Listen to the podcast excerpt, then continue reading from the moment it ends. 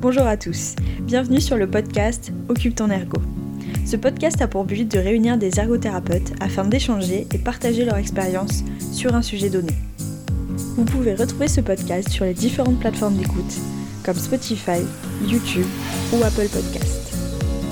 Si vous souhaitez échanger sur le sujet qui a été abordé aujourd'hui, je vous donne directement rendez-vous sur Facebook sur le groupe privé du podcast Occupe ton ergo. N'hésitez pas à y laisser un commentaire, nous vous répondrons avec grand plaisir.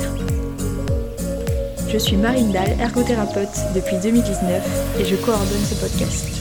Voici un court extrait du dernier podcast enregistré où trois ergothérapeutes libéraux nous partagent leur expérience sur les besoins des parents durant l'accompagnement.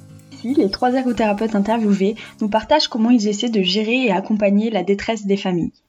Il y a des familles qui sont en grande détresse par rapport à ça, par rapport à la situation de leurs enfants. Il y a beaucoup de souffrance. enfin, on a aussi un peu ce rôle de, les accompagner dans ça. Est-ce que vous, vous avez des, personnes justement euh, sûrement hein, où ça s'exprimait. Et euh, comment vous avez accompagné un peu dans la compréhension euh, du handicap, euh, dans la lourdeur du quotidien?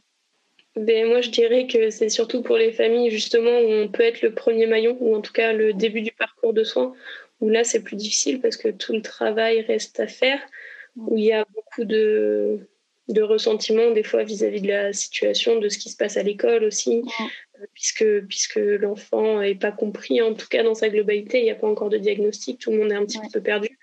Et du coup, euh, en général, ça, ça se gère progressivement, hein. il n'y a pas de baguette magique. C'est d'abord de mettre euh, bah, des mots, de les orienter vers les autres professionnels qui pourront les aider. Et puis, euh, progressivement, de mettre les adaptations de mettre les adaptations en place et surtout de les écouter et de leur dire oui, vous avez bien fait, oui, c'est, enfin, vous êtes sur la bonne voie, il n'y a pas de souci. On va, on va vous apporter un relais euh, sur les points qui nous concernent et puis euh, pour ceux qui ne nous concernent pas, on va vous orienter vers les autres euh, personnes compétentes et juste en fait de leur dire qu'ils se sont pas trompés, qu'il se passe quelque chose et qu'ils ont raison de faire ça, de faire cette démarche. voilà, en général, déjà ça apaise pas mal des choses. Puis après, ça se fait au fur et à mesure, je dirais. Ouais, pour rebondir sur ce que tu dis, je trouve que c'est assez important de, enfin, souvent on sent qu'il y a un côté un peu culpabilisation de pas avoir assez fait ou de pas avoir réagi assez tôt ou ils se disent ah mais ça moi je me suis posé des questions quand il était petit mais on m'a dit que ça allait et puis bah finalement ça va pas.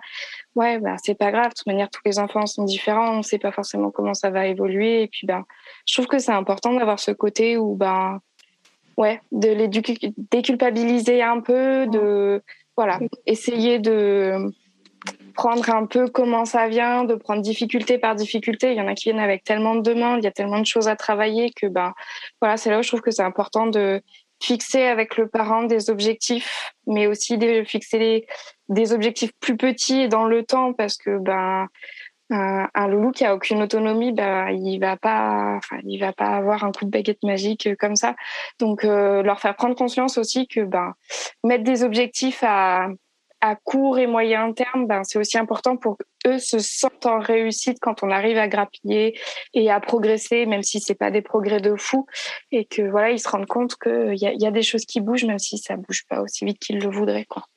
Ben, oui, vraiment, vraiment accueillir vraiment ce que le ressenti du parent. Effectivement, des fois, il, y a, il peut y avoir euh, de la colère, de l'incompréhension.